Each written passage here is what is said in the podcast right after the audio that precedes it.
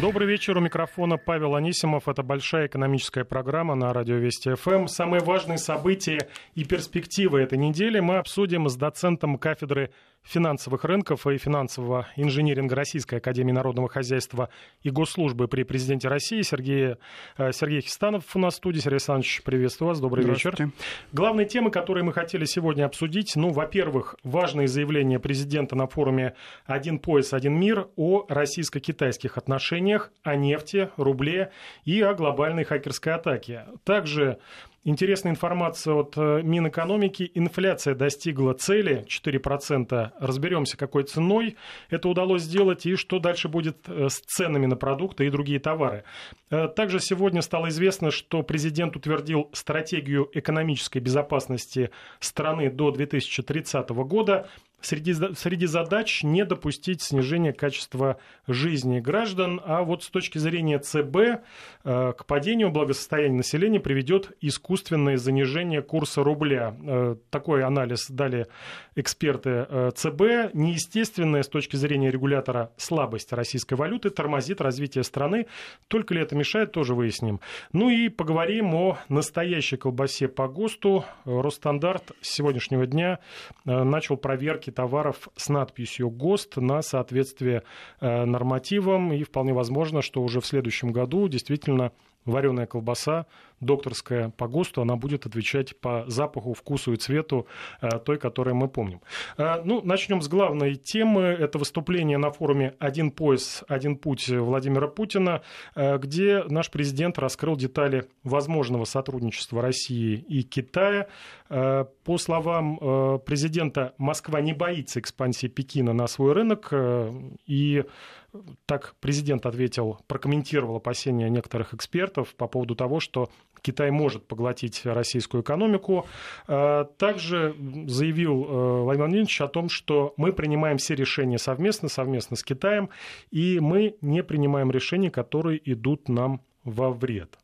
Э, по словам э, господина Путина, Москва намерена расширять сотрудничество э, с Пекином. Привел в пример и достаточно успешное сотрудничество в космосе. На повестке дня поставки в Китай наших ракетных двигателей. И, э, по словам э, Владимира Владимировича, Москва и Пекин могут реализовать совместный проект создания широкофюзеляжного самолета. Но у обывателей, Сергей Александрович, все равно есть вопросы, которые тоже сегодня э, задавали, в том числе и мне. Вот говорят, хорошо, предполагается взаимовыгодное равноправное сотрудничество двух э, государств, больших государств, но все-таки Китай считается сверхдержавой, Россия пока в числе развивающихся стран. А вот мы будем э, продолжать дружить, в том числе и в экономике с Китаем. Но что кроме электроэнергии, сырья, поставок оружия, и то Китай на этом направлении сейчас э, достаточно активно работает, что мы можем предложить и что взамен э, потребует Китай при создании вот этого пояса «Шелковый путь»? Ну, прежде всего нужно отметить, что э, сотрудничество, о котором идет речь, не подразумевает, вот знаете, какое-то, как это было в советские времена, директивного сотрудничества, когда вот выбирают какие-то направления и упорно в этом направлении действуют, а вот какие-то другие направления не используют.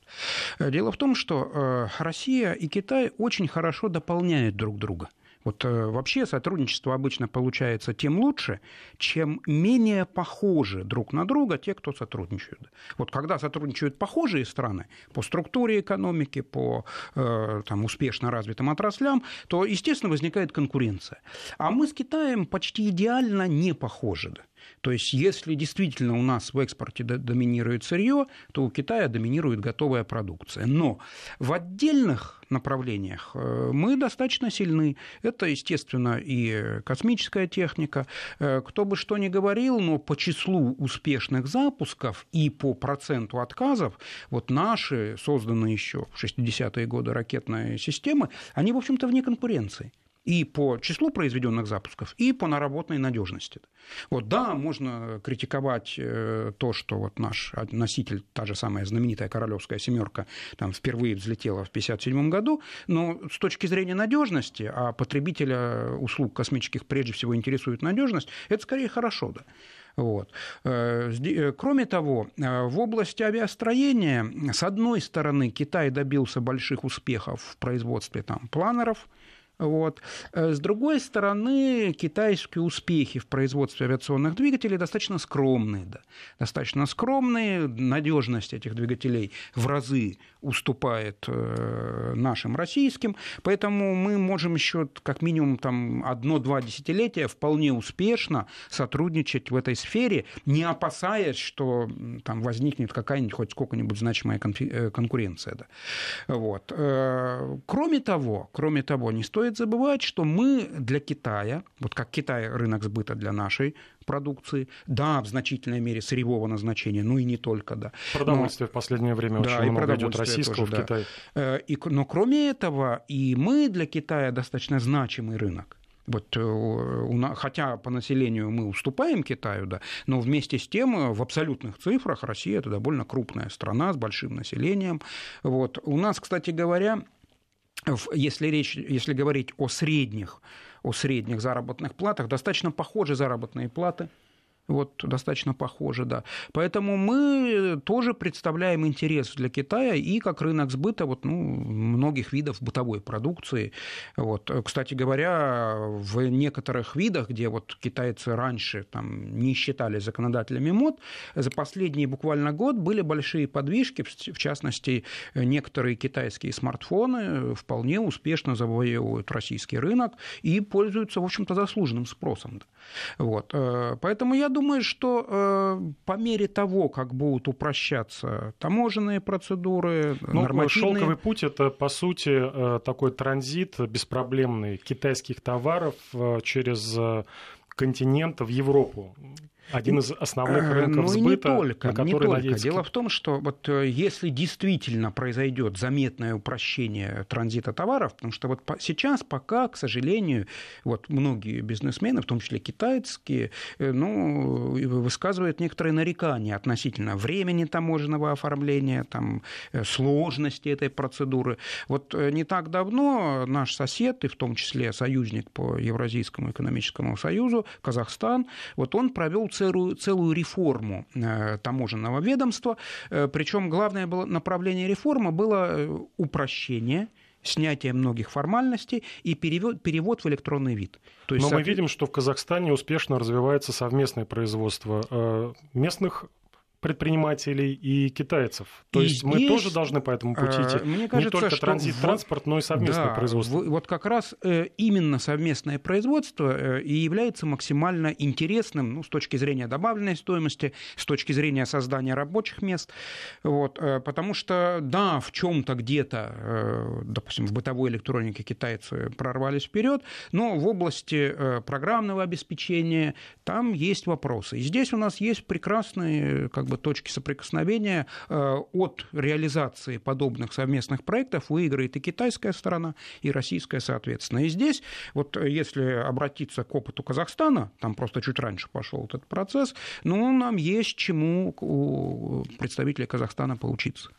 Э, ряд еще важных заявлений сделал, в том числе и интересных инвесторам э, Владимир Владимирович. В частности, поддержал он своими словами и рубль, и нефть. Э, видели мы, что достаточно активно подросла сырьевая составляющая, достаточно активно укрепился рубль. Что сказал президент? Он, тоже выступая на форуме в Китае «Один пояс, один путь», сказал, что очень хорошие перспективы продления соглашения о сокращении нефтедобычи, так называемый ОПЕК+, и э, сказал, добавил, что было совещание закрытое с крупнейшими российскими нефтекомпаниями, они тоже поддержали сокращение, причем не, там, не на 2-3 месяца, а сразу еще на 9 месяцев, то есть до конца первого квартала 2018 э, года. Э, важно то, что и Саудовская Аравия, как, я думаю, э, главная скрипка в ОПЕК, тоже поддерживает вот эту инициативу. Насколько будет успешно вот пролонгация заморозки добычи.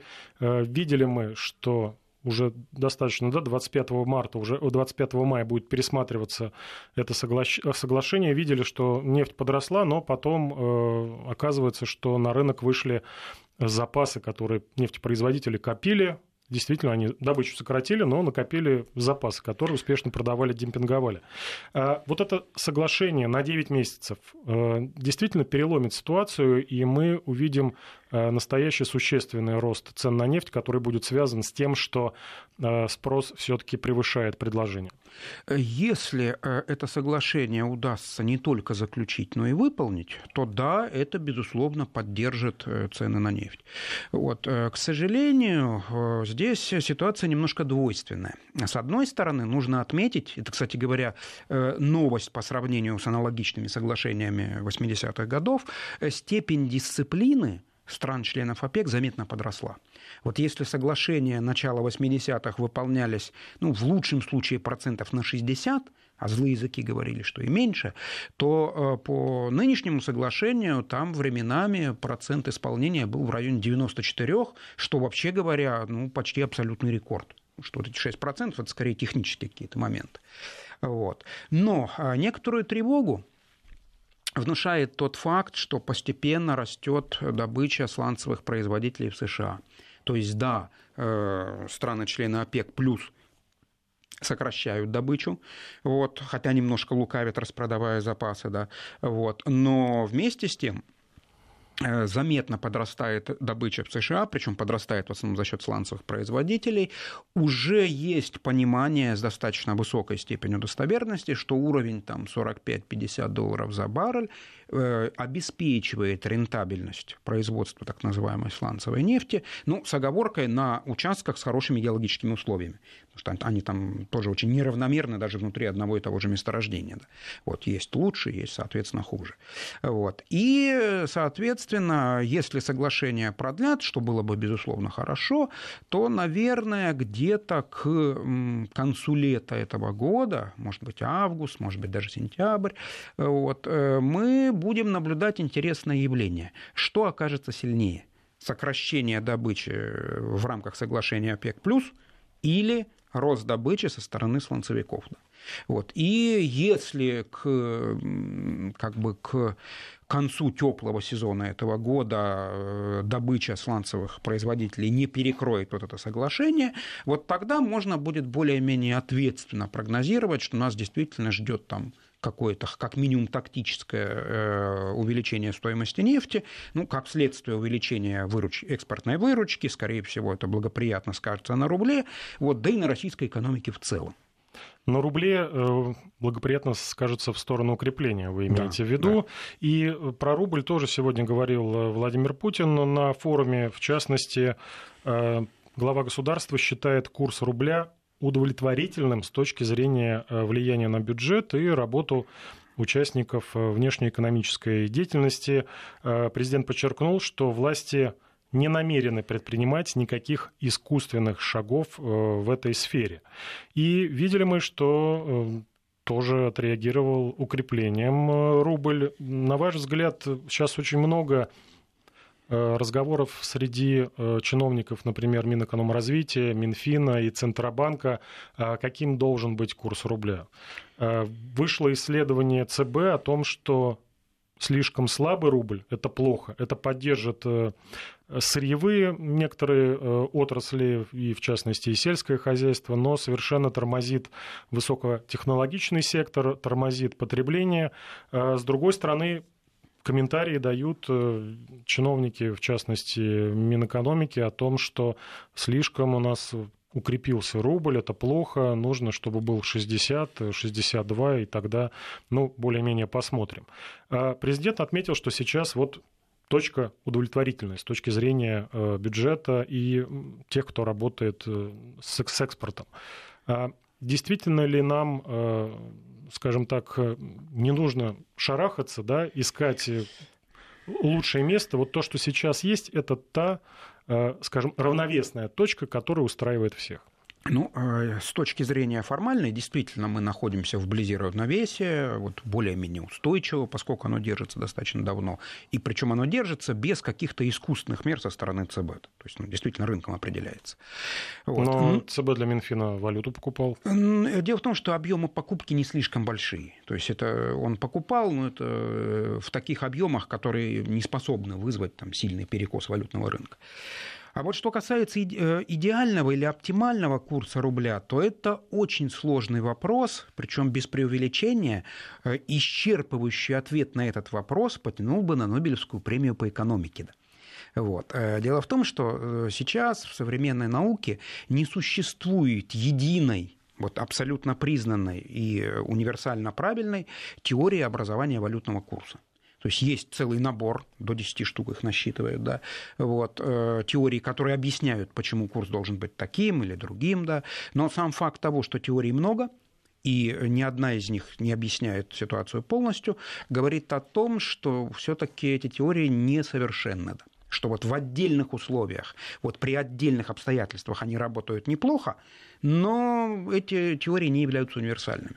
Поэтому сейчас действительно происходит очень интересное и, кстати говоря, немножко даже беспрецедентное в нашей новейшей экономической истории, когда разные министерства и ведомства выступают совершенно с разными комментариями по поводу того, каким должен быть курс рубля. Вот такого, если так вот посмотреть, то раньше, в общем-то, тоже не было. Да. Обычно всегда высказывания высокопоставленных чиновников были примерно ну, лежащие в одном русле, а тут вот прям диаметрально противоположные. С чем это связано? Э, дело в том, что каждое министерство и ведомство имеет свои задачи. Вот э, центральный банк отвечает э, в основном за инфляцию, ну, косвенно, там, в какой-то небольшой степени за курс рубля, особенно раньше, но сейчас в основном за инфляцию. Для того, чтобы была низкая инфляция, рубль должен быть крепким. Э, Министерство экономического развития, наоборот, его спрашивают относительно экономического роста. Вот. Для экономического роста особенно э, для того, чтобы рост произошел вот здесь и сейчас, достаточно быстро, не в отдаленной перспективе, а вот почти немедленно, как ни странно, ну, нужен умеренно слабый рубль. Вот.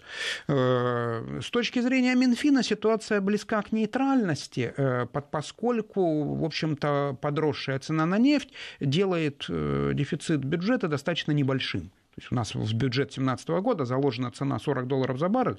Ну, то, что мы наблюдаем сейчас, заметно выше, Поэтому вот, вот э, дополнительные доходы, которые получает э, бюджет от э, превышения цены над заложенной в бюджет, она, эти, эти доходы, в общем-то, снимают остроту проблемы с точки зрения Минфина, поэтому позиция Минфина в этом споре такая близкая к нейтральной. Вот. А дальше самое сложное. Дальше э, нужно принимать решения. То есть каждая из точек зрения имеет право на жизнь. И очень важно понимать, что вот экономика вообще, тем более экономика на таком уровне, как государство, то есть не, даже не уровень бизнеса, там, не уровень домохозяйства, а уровень государства, вот, это сложная система, в которой невозможно вот каким-то одним решением улучшить все. То есть да, если мы ослабим рубль, у нас э, увеличатся доходы экспортеров, причем не только нефтеэкспортеров. Вот почему-то, когда произносится слово экспортеры, у всех перед глазами встают такие состоятельные нефтяники. Да. Нет, это касается и производителей сельскохозяйственной продукции, прежде всего зерна и некоторых других видов. Это касается и тех, кто реально, не на словах, а реально конкурирует с импортом. Для них тоже э, крепкий рубль – это серьезный вызов. Но с другой стороны, если рубль сильно ослабевает, мы знаем, что происходит с инфляцией, что происходит с реальными доходами граждан, что происходит с тем же уровнем потребления – в 2015 году вот у нас э, товарооборот розничной продажи упал очень значительно. Вот, э, просто потому, что резко вырос валютный курс, и, соответственно, потребление встало. Поэтому всегда приходится идти на какой-то компромисс. Э, как чаще всего в жизни бывает, вот, когда высказывают какие-то крайние точки зрения, истина где-то посередине. Мне думается, что вот эта вот пресловутая истина, она находится все-таки в области небольшого ослабление рубля от текущих уровней, а вот граница этого ослабления зависит в том числе и от цен на нефть. То есть, если цена на нефть продолжит расти, ну, не исключено, что, в общем-то, ослабление может быть совсем и небольшое. доллар по 50 мы увидим. Э, да, но да. Вот, а, и наоборот. Но наоборот. вот валютные спекулянты американские, по крайней мере, которые торгуют на Чикагской товарной бирже, они резко сократились ставки на укрепление рубля, длинные позиции, то есть те, кто, открывал, кто хотел заработать на укрепление, они сократились почти э, на 50%. О чем это говорит? Это говорит о том, что у спекулянтов э, своя жизнь э, валютная, но является ли, это сигналом, является ли это сигналом, что действительно в ближайшее время мы э, все же можем увидеть некоторое ослабление российской валюты? Ну, на, роль сигнала этот факт явно не тянет. Это скорее такой вот аргумент в пользу то есть экономика любой сложной системы всегда подразумевает многовариантность, и вот это вот событие правильно трактовать не как сигнал, что вот завтра там рубль упадет, а скорее как сигнал о том, что вероятность некоторого ослабления увеличилась. Ну, как она увеличилась? Это сокращение этих позиций спекулянтов, то есть уход из э, рубля в другие валюты, это э, рекордно из 2009 года. То есть, ну... Дело в том, что э, вот уход или приход спекулянтов – это функция очень многих причин. Да. С одной стороны, это ожидание по курсу рубля. Но не следует забывать, забывать и о том, что есть календарный фактор. Многие, особенно зарубежные спекулянты, четко привязаны к своим каким-то календарным событиям. Да. Э, выплатам дивидендов, то, точно так же, как у нас бывают налоговые периоды. Вот. Э, поэтому это может быть связано и с этим. Это может быть связано и с ожиданием относительно процентных ставок в развитых странах. Вот в США э, ну, многие ожидают, что процентная ставка будет и дальше расти, и причем уже вот не так много времени осталось до следующего заседания ФРС, где, в принципе, ставка уже может быть повышена, поскольку сейчас в США инфляция, вот, э, которая служит ориентиром для ФРС, для, для американского регулятора, да, она растет, причем вот последние месяцы темпы роста достаточно высокие, и в пересчете на годовые даже чуть-чуть превысила целевые значения. Поэтому это может и с этим быть связано. О нашей инфляции мы поговорим буквально через несколько минут. Сейчас будут новости. Напомню, у нас в студии доцент кафедры финансовых рынков и финансового инжиниринга Российской Академии Народного Хозяйства и Госслужбы при президенте России Сергей Хистанов. Не переключайтесь. В Москве 19.33 в студии Павел Анисимов и доцент кафедры финансовых рынков и финансового инжиниринга Российской Академии Народного Хозяйства и Госслужбы при президенте России Сергей Хистанов. Это большая экономическая программа. Э, говорили мы и о рубле, и о нефти, и сейчас поговорим об инфляции. Инфляция сегодня достаточно радостные, радужные, я бы их назвал, цифры э, привели в Минэкономразвитие. Годовая инфляция в России к 15 мая достигла таргета, то есть цели в 4%. И при сохранении текущего курса рубля до конца года инфляция в России может снизиться до 2,9%. То есть практически как э, в крупных странах. В Штатах сейчас, по-моему, 2,2%. У нас будет 2,9%. Э, казалось бы, надо радоваться все будет дорожать, но значительно медленнее, чем дорожало несколько лет назад.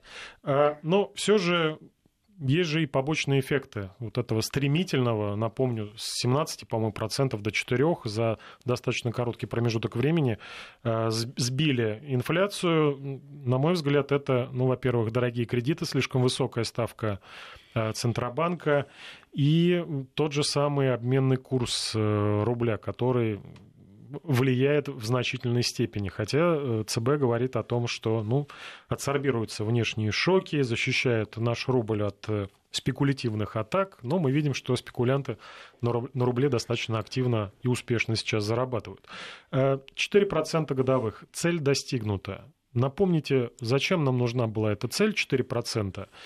И что будет дальше с теми же ценами будут ли они вот соответствовать да, на продукты, э, когда говорят 4% выросли, а некоторые ходят в магазин, смотрят, оба, а помидоры это совсем 4, на 4%, 4% подорожали. Да.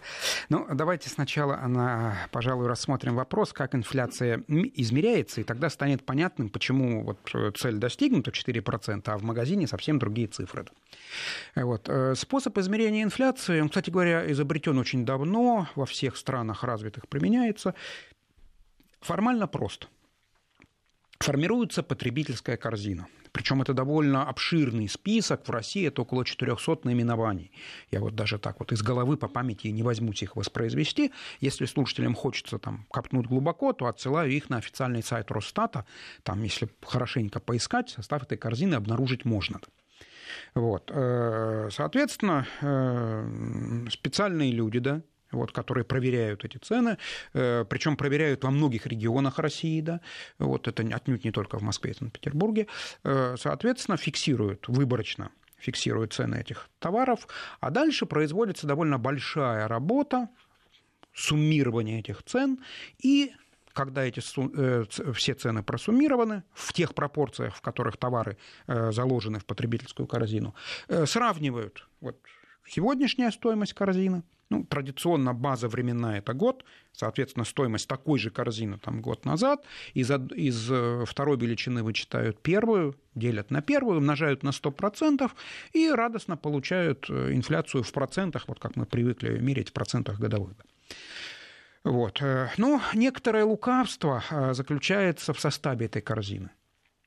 В корзине лежит много товаров и услуг, которые ну, в жизни дорожают очень медленно. Да ну, часто там поваренная соль, да, вот, она дорожает очень медленно, вообще консервативный продукт, и да. Да, и да, на копейки да, дорожает. Да, да, да, да, да. Вот. Э, соответственно, как бы в жизни мы мало беспокоимся по поводу стоимости соли, да, вот. Но, тем не менее, в потреб-корзине она заложена. Вот. И, э, соответственно, в потреб-корзину входят там некоторые виды коммунальных услуг.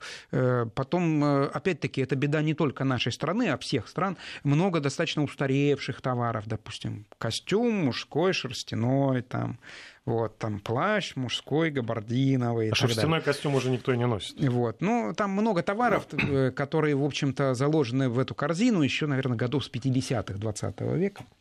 Вот, э, и... вот в этих 4% инфляции, что действительно, э, скажем так, нам актуально а, а вот, что можно вот отбросить? Как раз буквально... И то, что актуально, насколько это дорожает? Несколько часов назад был на э, Совете по денежно-кредитной политике, вот, э, соответственно, в финансовом комитете Госдумы, и там э, была высказана очень интересная мысль да, вот, о том, что если изъять из потребительской корзины товары длительного пользования, то есть те, которые на практике покупаются редко, да, вот, тогда получается, что оставшаяся часть, там цифра совсем другая, не 4%, а как раз ближе к ставке рефинансирования, то есть чуть больше 9%. И вот это уже более-менее адекватно отражает э, изменение тех цен, которые мы наблюдаем в магазине. И представитель Центрального банка даже очень осторожно сказал, что Центральный банк там изучит эти материалы, поскольку там представители, в том числе и э, научных учреждений, присутствовали со своими предложениями. И, может быть, ну, речь идет, естественно, о достаточно далеком будущем, учтет, потому что Центральный банк работает и над изучением региональных инфляций, потому что у нас инфляция не во всей стране одинаковая. У нас есть регионы, где она больше, есть регионы, где она меньше. И, в общем-то, посмотрит в сторону вот из некоторого изменения потреб корзины. Но пока мы вынуждены оперировать той инфляцией, которая у нас есть, она действительно снизилась, и наступил очень интересный момент. Дело в том, что вот эта роль вот этих 4% заключался в следующем. Это так называемый таргет. Вот э, представители Центрального банка очень любят использовать такую фразу «таргетирование инфляции». Что это означает, говоря простым человеческим языком? Это означает тот ориентир, куда направляет свою политику Центральный банк. Э, в идеале э, вот этот ориентир выбирается достаточно далеко в будущем. Знаете, как линия горизонта. Ее удобно использовать для визирования, вот, но это не значит, что мы собираемся немедленно туда попасть. Да. Вот, в частности, летчики, когда машины пилотируют, э, легкомоторная авиация, они используют линию горизонта, но они вовсе не хотят там упасть на эту линию. Да. Вот. И тот факт, что мы э, так быстро достигли этого таргета, ну, как минимум говорит о том, что Центральный банк действовал энергично. Да? Жестко. Да, да. Ну, кто-то его хвалит за это, кто-то, наоборот, ругает. Это тоже нормально, поскольку э, с точки зрения одних экономических субъектов это хорошо, ну, с точки зрения других экономических субъектов это плохо. Это, безусловно, хорошо для людей, которые получают фиксированные доходы, это бюджетники, пенсионеры, соответственно, получатели различных пособий, их, в общем-то, доходы практически Но те, кто фиксированы. платит коммунальные услуги, у нас да. же привязаны к инфляции. И для них, конечно, торможение инфляции – это хорошо. Вот. Но бизнес, э, естественно, плачет и говорит, что эта политика привела к удорожанию кредита, вот, и говорит о том, что надо бы можно ли говорить политику. о том, что таргет, эта цель 4% достигнута, и дальше Центробанк будет более активно снижать ключевую ставку, вслед за ней вниз пойдут а Вот это вот большая интрига. Большая кредит. интрига. Э, Центральный банк пока хранит олимпийское э, молчание да, на, на тему, что он будет делать дальше, по крайней мере, вот э, прямых, четких и понятных заявлений пока не звучит. Скорее всего, это связано с тем, что внутри Центрального банка происходят э, дискуссии. И причем эти дискуссии это совершенно нормальное явление. Да. Вот, э, многие э, западные центробанки даже в публичной плоскости вот эти дискуссии проводят. В частности, Европейский центральный банк даже некоторые виды своих дискуссий, вот как же, как же нам регулировать там, денежно-кредитную политику, публикуют протоколы. То есть у нас пока такой традиции нету, но вот при желании можно порыться на сайте ЕЦБ и просто для ознакомления прочитать. Традиционно те, кто ратует за мягкую денежную полит... кредитную политику, то есть за дешевые деньги, за низкие ставки, на жаргоне называются голуби, ну, наоборот, те, кто сторонники жесткого подхода, на жаргоне называются ястребы. Вот. Я думаю, что, скорее всего, вот наиболее вероятный сценарий, что вначале ЦБ выдержит некоторую паузу, да, просто для того, чтобы устоялась. Потом нужно понимать, что любая величина, в том числе инфляция, имеет некоторую погрешность измерения. Поэтому, чтобы быть уверенным, вот, ну, в макроэкономике, наверное, минимальная величина времени, где можно о чем-то уверенно судить, это квартал. Да. Вот, вот, скорее всего, какая-то пауза будет выдержана, тем более, что мы подходим к лету, а летом традиционно некоторое снижение деловой активности.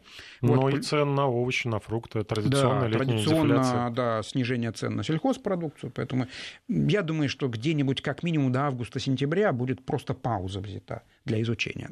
А дальше, если э, снижение инфляции продолжится, вот, то действительно, скорее всего, мы увидим осторожное и аккуратное смягчение денежно-кредитной политики. Но для большей части бизнеса, для большей части бизнеса, как ни странно, как ни странно, ситуация очень необычная.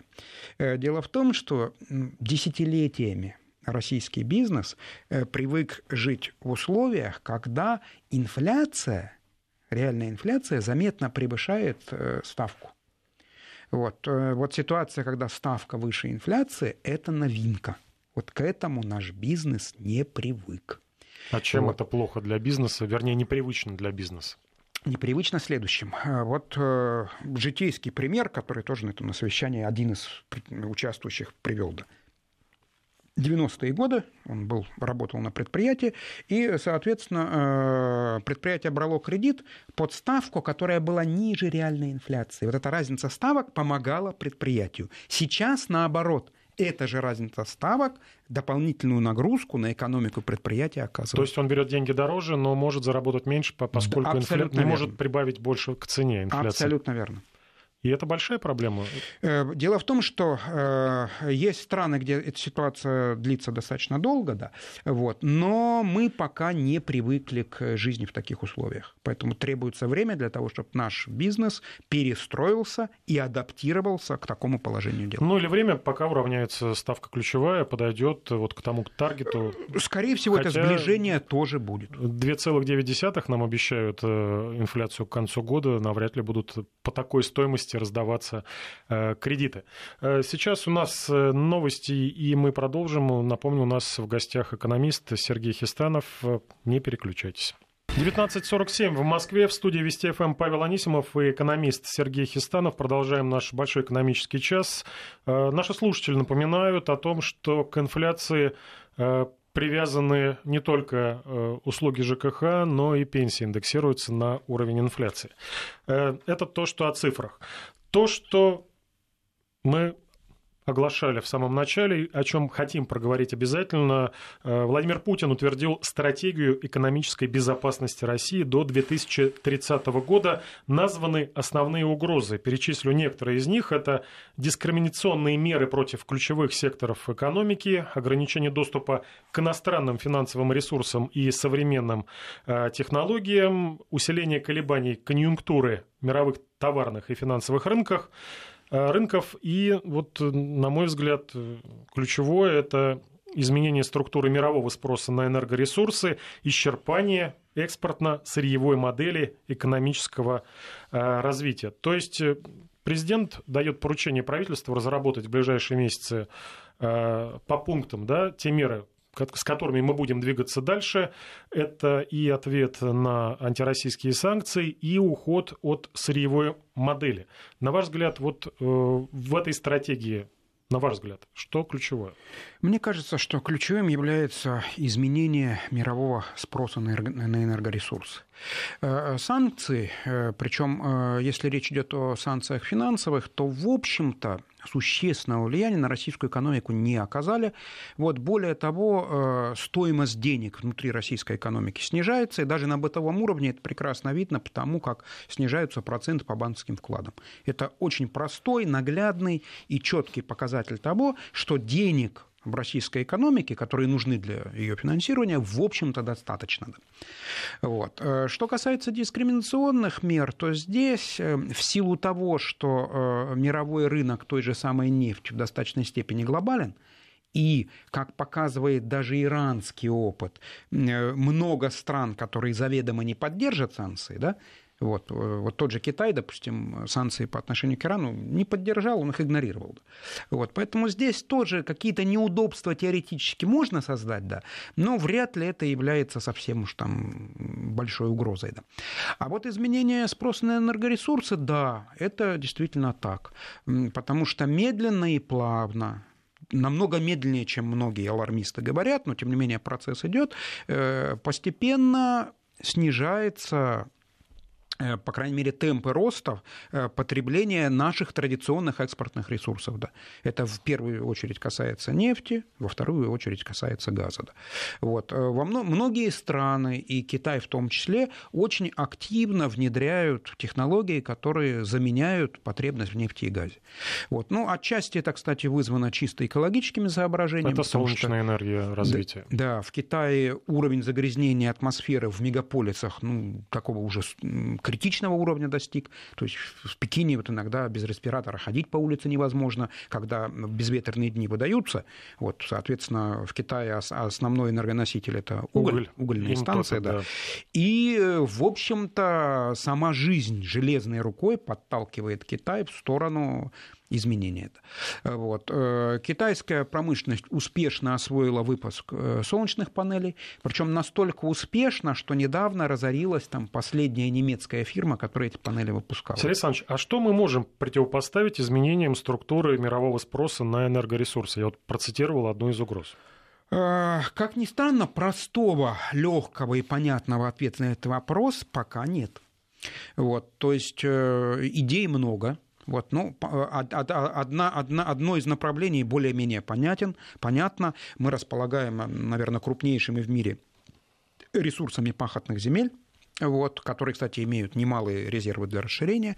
Вот, поэтому, возможно, э, в какой-то степени произойдет расширение агропроизводства, э, что, кстати говоря, очень хорошо с той точки зрения, что это, в общем-то, возобновляемый ресурс, да, то есть он никогда не закончится при грамотном э, управлении. С другой стороны, нам придется осваивать какие-то новые направления, которые, скорее всего, в ближайшие годы будут правительством обсуждаться, и нас ждет еще много нового и много достаточно интересного.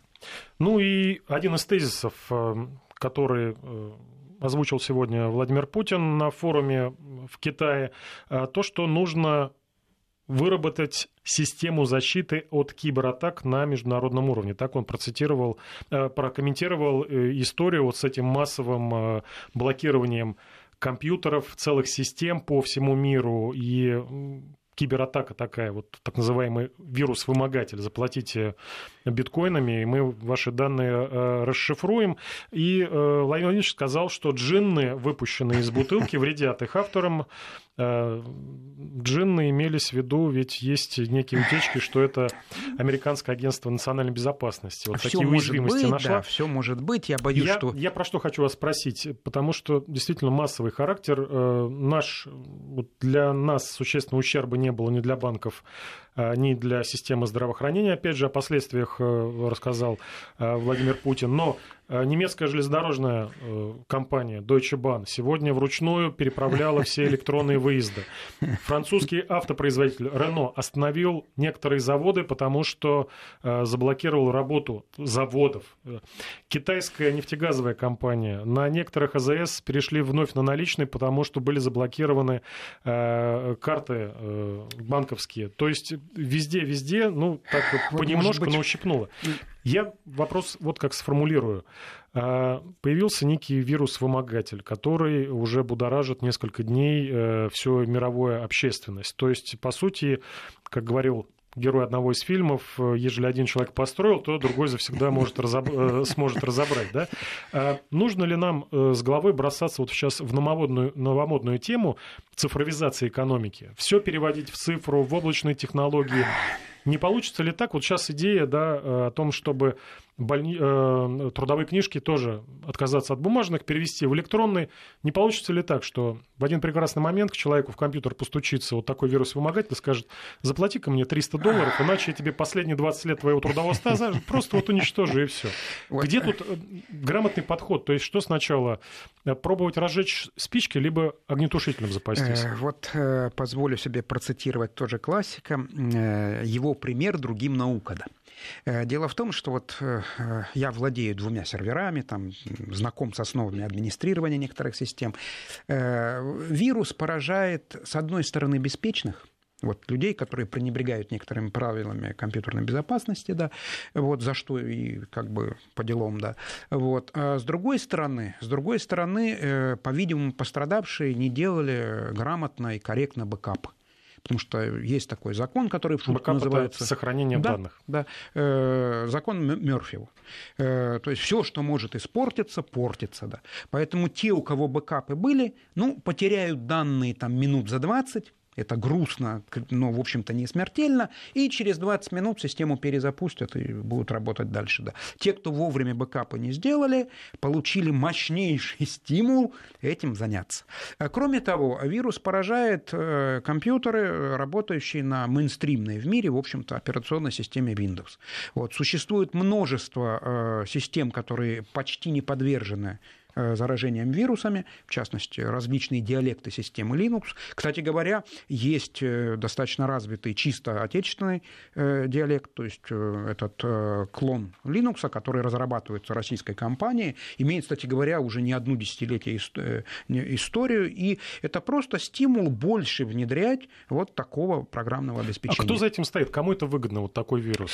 Скорее ну... всего, это злоумышленники, причем вот тоже, когда когда ну, мы вот только заговорили про вирусы, вот в э, конце 80-х годов, когда вот только-только персоналки появились, один из моих друзей вот, написал небольшой вирус. Да.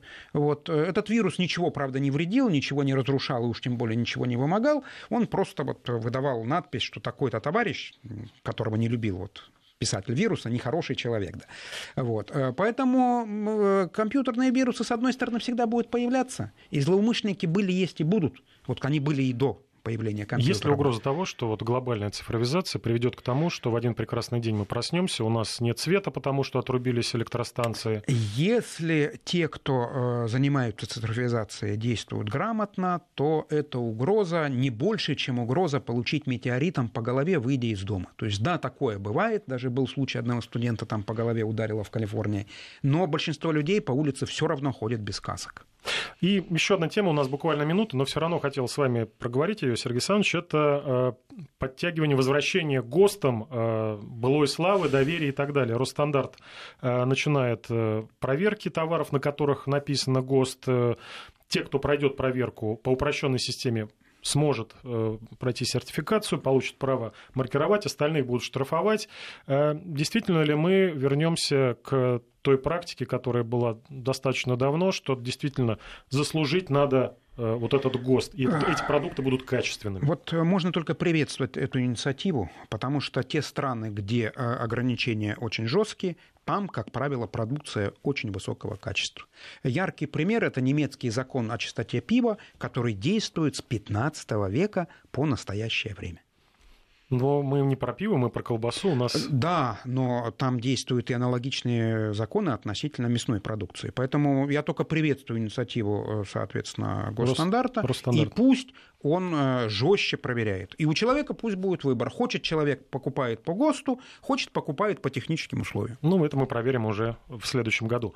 Благодарю. Напомню, у нас в гостях был доцент кафедры финансовых рынков и финансового инжиниринга Российской Академии Народного Хозяйства и Госслужбы при президенте Сергей Хистанов. И я, Павел Анисимов, прощаемся с вами. До свидания. До свидания.